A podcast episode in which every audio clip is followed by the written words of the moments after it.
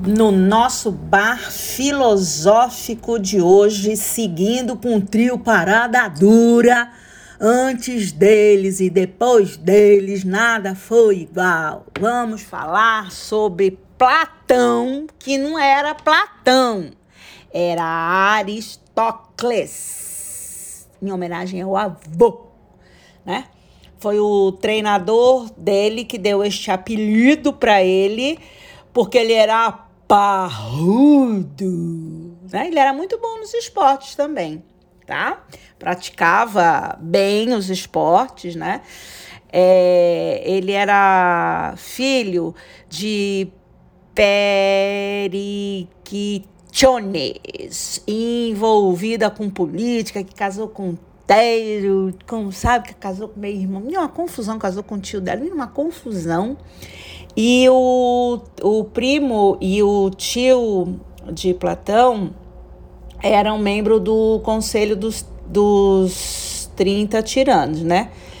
Aí Platão, assim, realmente foi convidado para participar da política e não aceitou, e daí que ele vira um crítico ferrenho. Ele não se casou e também não teve nenhum amor platônico, né? Ah, platônico vem de Platão. Na realidade, esse conceito de amor sem sexo foi roubado pelo cristianismo, tá? Então não tem nada a ver com ele, porque o Platão fala em amor ao belo, amor pelo país, pela justiça e pelos ideais éticos, tá? Então isso que era o amor de, de Platão, né? Apaixonado pela filosofia.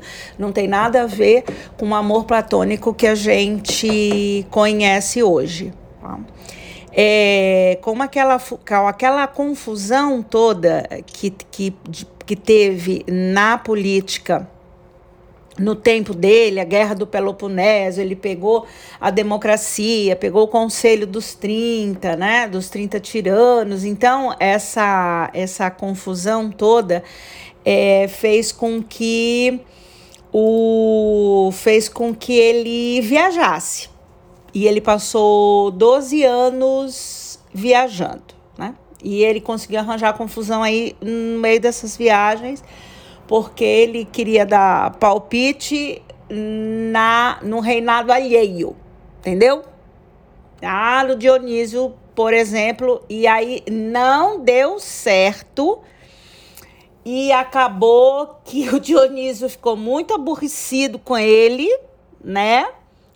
e o vende como escravo para Esparta, que vocês sabem pela Guerra do Peloponeso que era assim muito contra Atenas.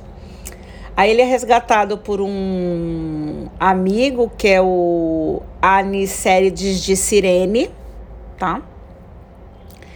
E pronto. Foi isso que aconteceu nessas viagens que ele fez. Aos 30 anos que ele conhece Sócrates. Ele não conhece Sócrates desde pequenininho, não, tá?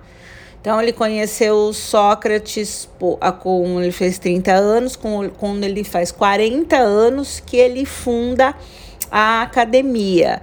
E foi considerada assim, né, pelos historiadores, a primeira universidade, faculdade e academia é porque era um lugar público que ele escolheu e chama e foi homenagem ao herói Academo, tá?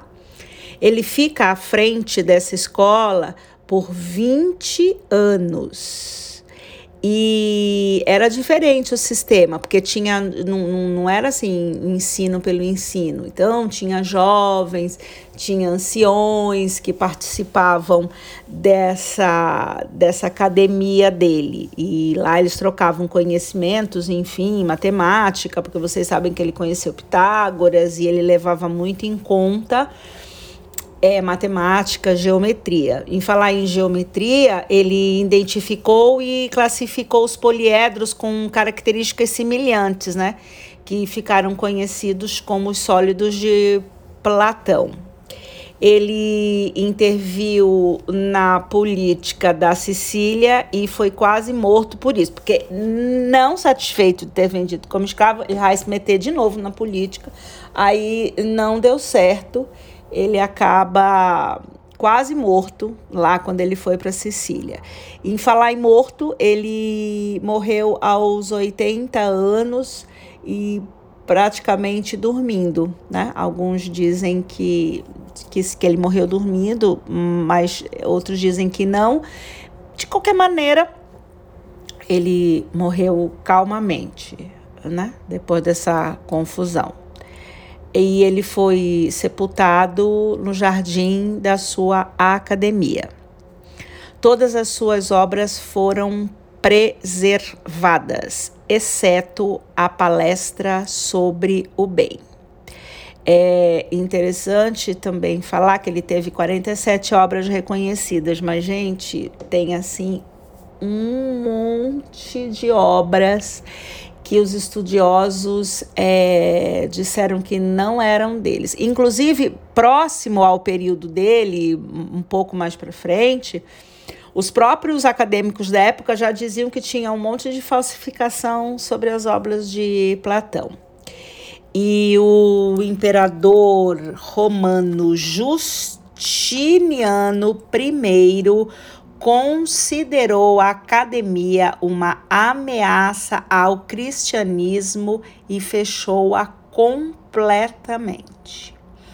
Essas são algumas curiosidades do ilustre Platão, né? Porque eu não vou falar dos diálogos de fé, dessas coisas todinhas que vocês já sabem e que vocês têm conhecimento sobre isso, porque senão fica uma coisa muito sem graça. E assim a gente terminou o segundo do trio do Parada Dura. É, vejo vocês semana que vem com mais um bar filosófico.